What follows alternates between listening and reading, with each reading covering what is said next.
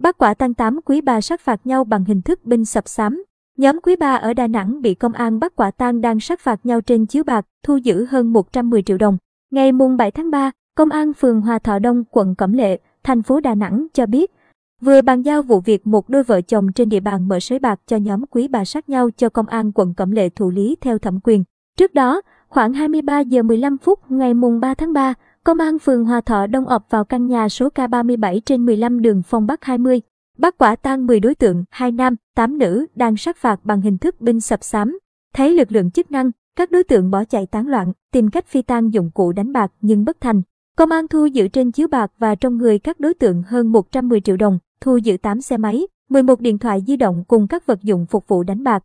Ban đầu, công an xác định cặp vợ chồng DXT, 45 tuổi và VTS, 41 tuổi đã tận dụng nhà của mình, mở sới bạc cho các quý bà sát phạt.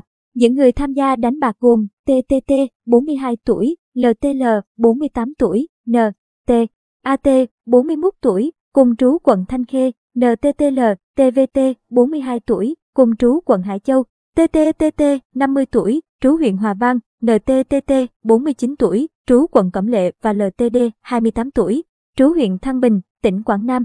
Vụ việc đang được cơ quan chức năng làm rõ.